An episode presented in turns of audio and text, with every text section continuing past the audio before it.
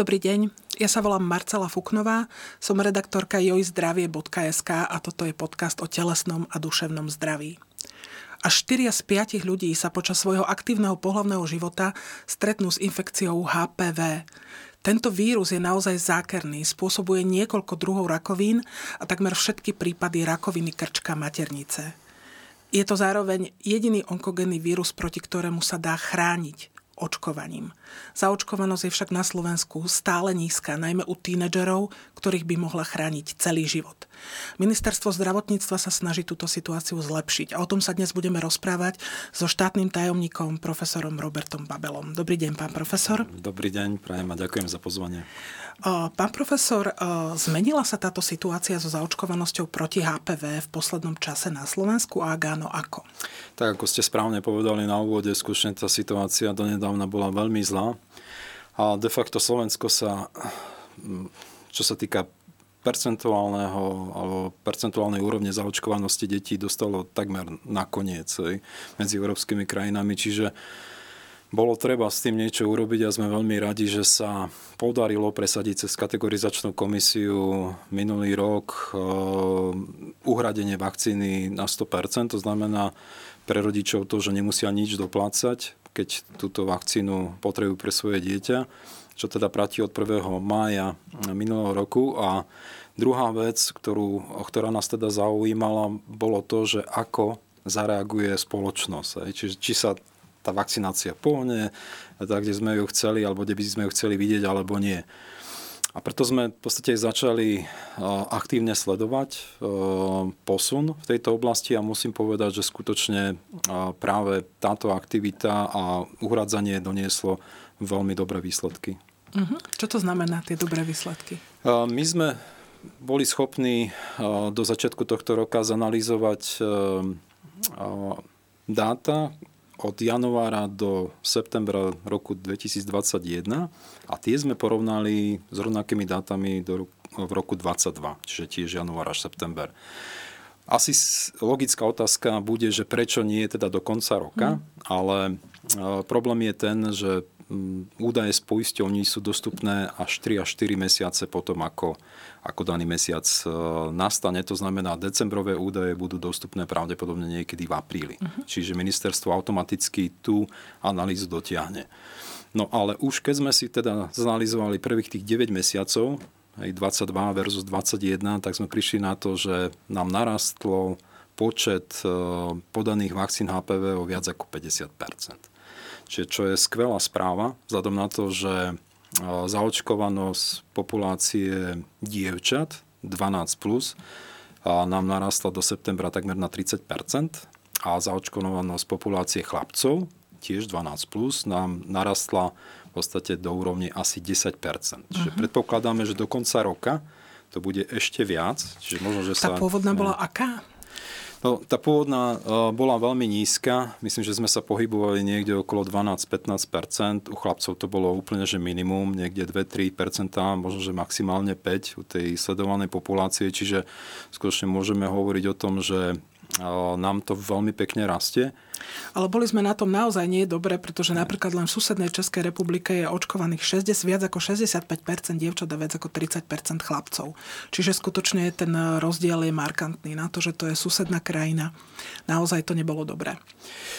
Môžem len súhlasiť s vami. Ja si myslím, že na to, že tú vakcínu tu máme takmer už 25 rokov, sme si takmer istí, že má skutočne veľmi, veľmi, veľmi dobrý bezpečnostný profil. Preto som to tak zdôraznil, lebo skutočne je to tak, aj vzhľadom na to obdobie, ktoré sa už používa a s takmer viac ako 99% istotou vás ochráni, tak v princípe bolo skutočne už na čase, aby sme aj my tu s tým niečo urobili a som veľmi rád, že sa to podarilo.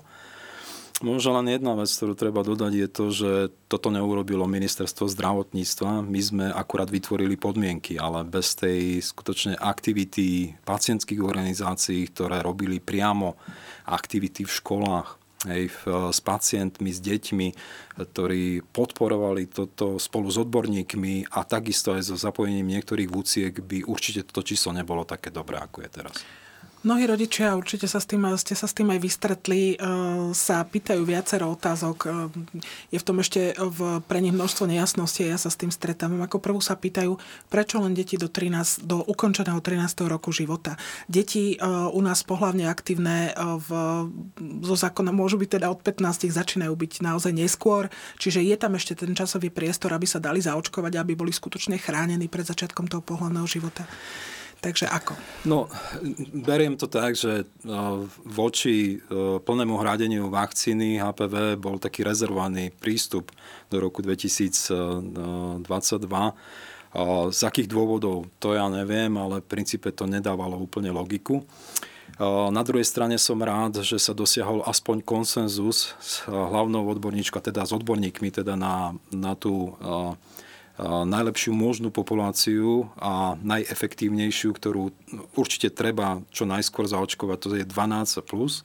Čiže ja som rád, že sa aspoň dohodli v rámci kategorizačnej komisie na tomto konsenze, ale ideálne by bolo, keby v rámci plného hradenia tejto vakcíny sme mali deti od 9 do 15. Lebo pre systém v podstate sú to rovnaké peniaze, lebo je jedno, že či zaočkujete 12-ročné dieťa dvomi dávkami, alebo 9-ročné dieťa dvomi dávkami, alebo 15-ročné dieťa. Dvomi. Stále dostane len tie dve dávky, stále je to len jeden náklad pre poisťovňu.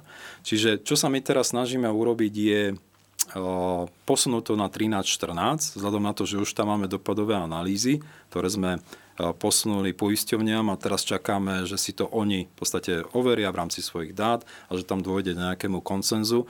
Ale najradšej a ideálne aj z môjho pohľadu, aj najlogickejšie by to bolo skutočne to posunúť e, od tej 9 do 15.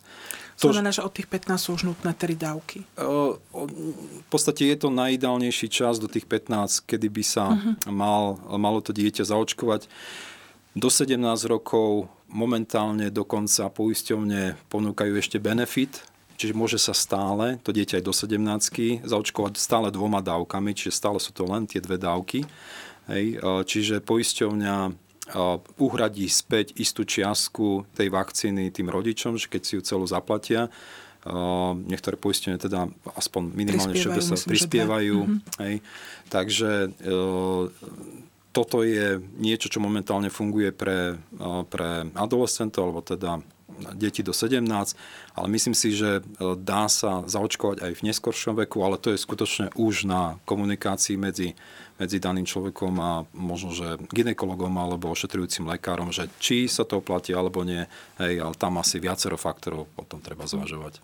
Ďalšia vec, ktorú rodičia často riešia, je to, že v HPV sa spomína v súvislosti s rakovinou krčka maternice, druhý 16-18 priamo spôsobujú rakovinu krčka, ale už menej rodičia rozumejú tomu, prečo by mali dať očkovať chlapcov. Zdá sa im to, že tí chlapci nie sú natoľko ohrození, tie rakoviny, ktoré sa spomínajú, nie sú natoľko časté v súvislosti s nimi, čiže prečo by mali možno v, ich tam dávať, e, zaočkovať, možno dávať na to aj svoje peniaze. Tak viete, úplne logicky, keď si zoberieme spôsob prenosu, a to je pohlavný styk principiálne, tak chlapci môžu byť prenašači, Hej, a takisto v podstate môžu samozrejme šíriť ďalej alebo teda sa nakaziť a prenašať to ochorenie na, na ďalších. Hej. A druhá vec je, že treba si uvedomiť, že až jedna tretina nádorov hlavy, krku, penisu, konečníka v podstate je spôsobené týmto, týmto vírusom. Čiže je len logické, že do, tejto, do tohto vzorca v podstate vakcinácie tí chlapci nevyhnutne zapadajú, vzhľadom na to, že z pohľadu prenosu aj sú, sú to druhou časťou alebo tým druhým partnerom aj stále na tej druhej mm-hmm. strane. A ak sa nie vie niektorý rodič spolahnúť na to, že ten jeho syn bude mať určite len partnerky, ktoré sú buď zaočkované, alebo mm. HPV sa o nich nevyskytuje, tak OK. Samozrejme, dajme im túto možnosť, ale my s manželkou sme sa rozhodli, že naši obidvaja chalani budú zaočkovaní v najskoršom možnom veku a už aj sú. Hmm. Hej, takže... Ono treba povedať, že naozaj jedna tretina nádorov hlavy a krku je významná, významná časť týchto nádorov, ktoré sú ťažko liečiteľné, nie je to, nie je to vôbec Určite. dobrý a ľahko liečiteľný druh rakoviny, to nie je žiadny. V Ďalšia vec, ktorá s tým súvisí, je tá rakovina, teda krčka maternice, ktorú sme si spomínali. V tento vírus je skutočne zodpovedný takmer za všetky prípady. V, ako sme my na tom na Slovensku s výskytom rakoviny krčka maternice, s liečbou? Tu sa dostávame do oblasti, ktorá určite nie je pichou ministerstva zdravotníctva ani epidemiológie ako také, lebo v princípe máme najlepší odhad, hej, mm. o ktorý sa momentálne opierame, ale nevieme ho potvrdiť údajmi, ale to možno, že neskôr spomeniem, že momentálne sa odhaduje, že každý deň sa diagnostikujú dve ženy hej, na takýto typ rakoviny a že nám ročne umrie okolo 215 žien. Hej, čo keby sme mali teda tú úroveň zaočkovanosti, tak ako ste spomínali na úvod, niekde okolo 80 až 90% tak v princípe toto vieme akože úplne dramaticky zredukovať. Myslím, že v Austrálii takmer vymizla rakovina krčka maternice naozaj kvôli tej vysokej zaočkovanosti. Áno, a to je náš veľmi pekný príklad, lebo tam sa rozhodli, že už skončia s tým programom, vzhľadom na to, že už e, tá preočkovanosť populácie je skutočne v, na takej úrovni, že skoro vôbec nevidia prípady rakoviny spôsobenej HPV. Akože tak ako ste ešte raz aj spomínali na úvod, je to jediný, jediná vakcinácia v oblasti onkológie, ktorá ale je takmer 100% účinná. Čiže ako keď si normálne človek alebo normálne človek, keď o tom rozmýšľa, tak v princípe nie je o čom. Hej. Keď viem, že môžem to dieťa zaočkovať, to skutočne treba. Hej. Lebo viem sa postarať z tohto pohľadu o to dieťa na celý život. Hej. Že mám istotu, že to dieťa tú rakovinu už nemôže dostať kvôli HPV vírusu. No ale späť k tým dátam, my si uvedomujeme, že tie dáta sú skutočne momentálne vo veľmi zlom stave. Dá sa povedať, že aj... Prečo je to tak? Ehm, ja si myslím, že to má veľmi veľa príčin a jedna zo základných príčin je veľmi časté striedanie hmm. vo vedení NCZI, absolútne chýbanie dlhodobej stratégie, či už v oblasti zdravotnej alebo liekovej politiky.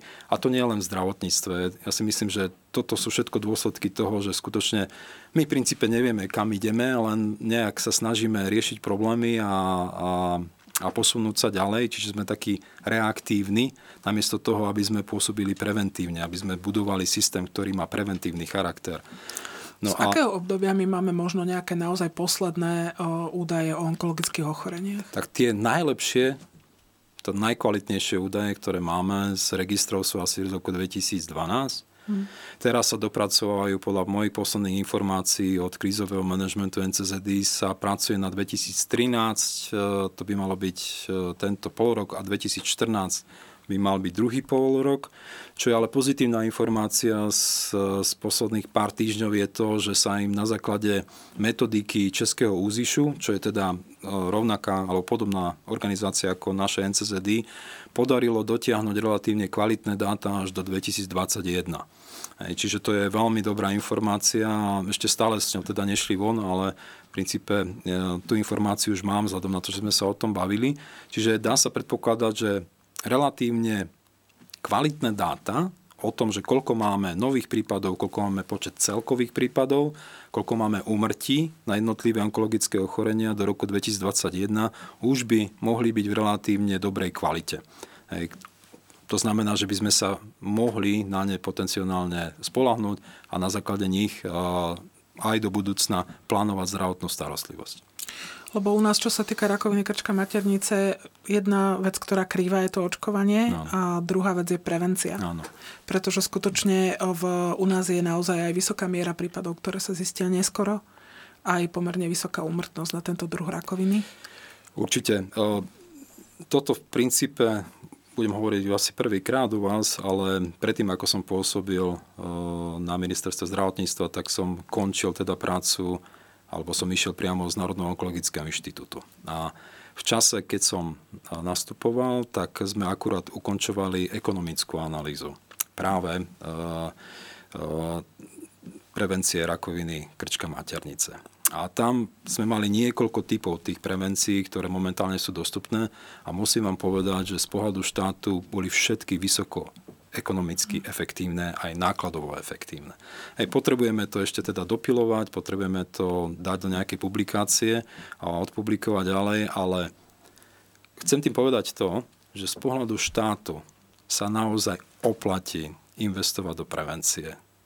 Akože bez akýchkoľvek otázok ďalších. Hej. Len tu musí prísť to rozhodnutie, že áno, chceme vidieť ten systém zo strategického pohľadu ako preventívny.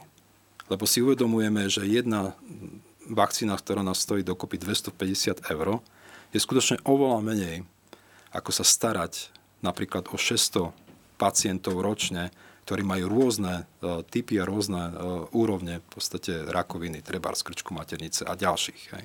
Takže viete, toto potrebujeme v podstate nejakým spôsobom zmeniť, aj ten narratív a musíme si uvedomiť, že tých 250 eur nie je náklad, ale 250 eur je hodnota, ktorú investujeme do toho, aby naše ženy, sestry, matky, aj priateľky, ktoré zbytočne teraz umierajú, bohužiaľ, tu zostali a prinašali ďalšiu e, tú hodnotu pre rodinu, pre seba, pre nás aj pre celú spoločnosť. Jedno investované euro do prevencie sa nám len z pohľadu žien vráti 23 násobne. To sa už dokázalo. Čiže viete, z môjho pohľadu akože nie je o čom. Hej, treba ísť do toho a treba to uhrádzať, lebo sa to skutočne oplatí, ale áno, samozrejme nebudeme to vidieť za 2 a za 4 roky, ale budeme to vidieť za 10 a za 15 rokov. Ono je to možno ale aj o tom povedomí na Slovensku, čo sa týka prevencie. U nás ľudia ako keby mali pocit, že sa postará niekto iný. Hmm. V, čo sa týka napríklad screeningového, štátneho screeningového programu, akú Aká je odozva na tento program? To bol pozývací program, ktorý pozýval e, ženy na, teda na preventívnu ginekologickú prehliadku, na cytologický odber.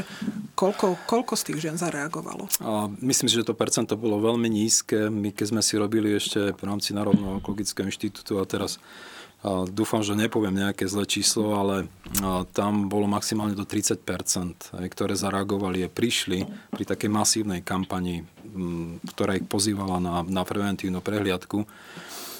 Myslím si, že poisťovne ale majú ešte, ešte menšie čísla, alebo teda mm. nižšie čísla a nižšie percentá. A opäť ja si myslím, že je správny... Keď pán štátny ten... tajomník, toto nefunguje, čo funguje potom na ľudí? No, na, na ľudí funguje jediná vec a to je kontinuálna výchova. Lebo pozrite sa, tak ako ste správne povedali opäť, e, e, takto, každý musí začať od seba.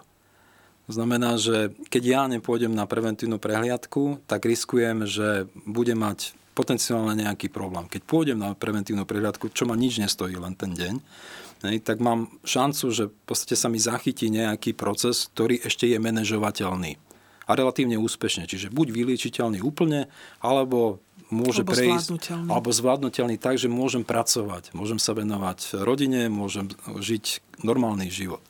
Čiže viete, aj to naše rozhodnutie, čo sa týka HPV, bolo, bolo také, že musíme začať od seba a uvedomiť si, že čo vlastne chceme s našim životom a čo chceme pre naše deti.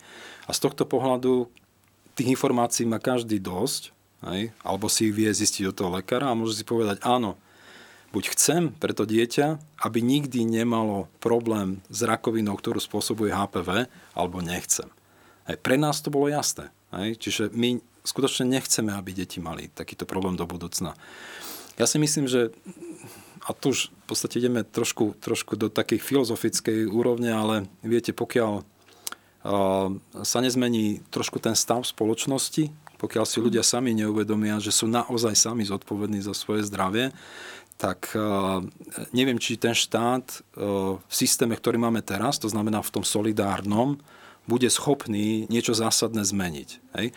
Vieme to urobiť v rámci nejakého pripoistenia alebo vieme možno, že zmeniť trošku systém poisťovníctva a dať tam bonusy, malusy. Bonusy, manu, malusy, Aj, áno, to Čiže sa vieme, vieme, vieme možno, že nad týmto rozmýšľať, ale uh, museli by sme zistiť, že či naozaj uh, niektoré krajiny vo svete toto vyskúšali, zaviedli, ako to malo odozvu. Uh-huh. Lebo aj politicky je to samozrejme veľmi citlivá vec, ale druhá stránka veci je, že či naozaj vieme takýmto spôsobom ľudí uh, primeť, k tomu, aby sa začali správať viac preventívne.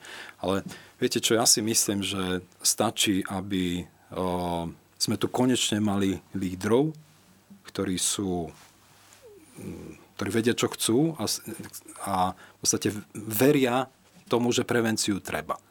Lebo keby sme počuli skutočne aj v tých, tých debatách a v politických diskusiách, že pozrite sa, verím v prevenciu, bol som na preventívnej prehliadke, tak jak som bol napríklad e, pár dní dozadu na urologickej ja sám, hej, a, a je, cítim, že je to pre mňa dôležité, prosím vás, choďte aj vy.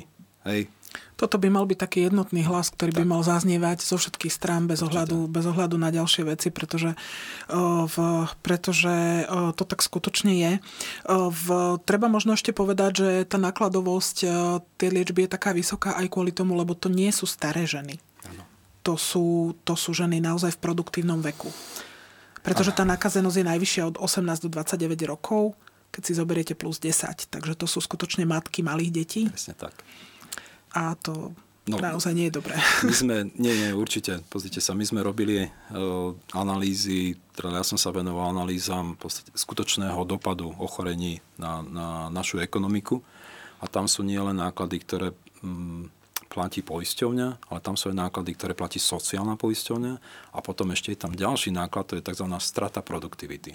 To znamená, že vy a ja sme individuality, ktoré v princípe nie sú nahraditeľné. Hej. Čiže môžu nás nahradiť lepšími alebo horšími, to je jedno, ale máme nejakú cestu v tom živote a produkujeme nejaký, nejaký ekonomický benefit. No a my sme vyrátali, a to bolo pre, pre oblasť psychiatrie a pre oblasť depresie a samovrážd, ale to platí v princípe aj kdekoľvek inde. Čiže keď nám zomrie 47-ročný človek na Slovensku, tak tam máme stratu 400 tisíc eur na produktivite len. Nehovoriac o tom, že akú to má emocionálny dopad a, a tak ďalej. Hej, na rodinu, hej, čiže to sa, od základu sa mení život tej rodiny a tých blízkych. Takže len ten ekonomický dopad, čistý, hej, 47-ročný je takmer 400 tisíc eur. Hm. Na slovenské podmienky, čiže to sa nebavíme, že nejaký odhad zo zahraničia, toto sme robili ešte s, na základe verifikovanej metodiky s Inštitútom zdravotníckých analýz, predtým to bolo IZP, čiže politik s Martinom Smatanom a s, s Myšom Štovkom. Takže tieto čísla a tieto analýzy tu máme, potrebujeme ich robiť ďalej, aby sme skutočne všetky presvedčili, že ten náklad je, má skutočne obrovskú hodnotu. Aj, akýkoľvek. A hlavne do tej prevencie. Tam to je skutočne, tam nie je o čom sa debatovať. Tam sa to oplatí. Je to tak, no keď sa to rozšíri v podstate naozaj ešte v, do toho 15. roku, tak rodičia skutočne budú môcť dať bezplatne zaočkovať svoje deti, ochrániť ich v podstate pred týmito rakovinami na celý život, nielen dievčatá, ale aj chlapcov. A v, treba na to naozaj myslieť aj v tých ďalších oblastiach, ako ste spomínali, pretože je to pravda, že nikto z nás nie je nahraditeľný a naozaj nie len ekonomicky, ale aj emocionálne a ľudský život má tú najvyššiu hodnotu. Takže Klasne. veľmi pekne vám ďakujem za návštevu a za informácie. Je to teda dobrá správa a budeme čakať na to, že sa to skutočne stane a že budeme mať viac zaočkovaných detí a menej HPV. Ďakujem Ufom, pekne. Ja. Ďakujem veľmi pekne.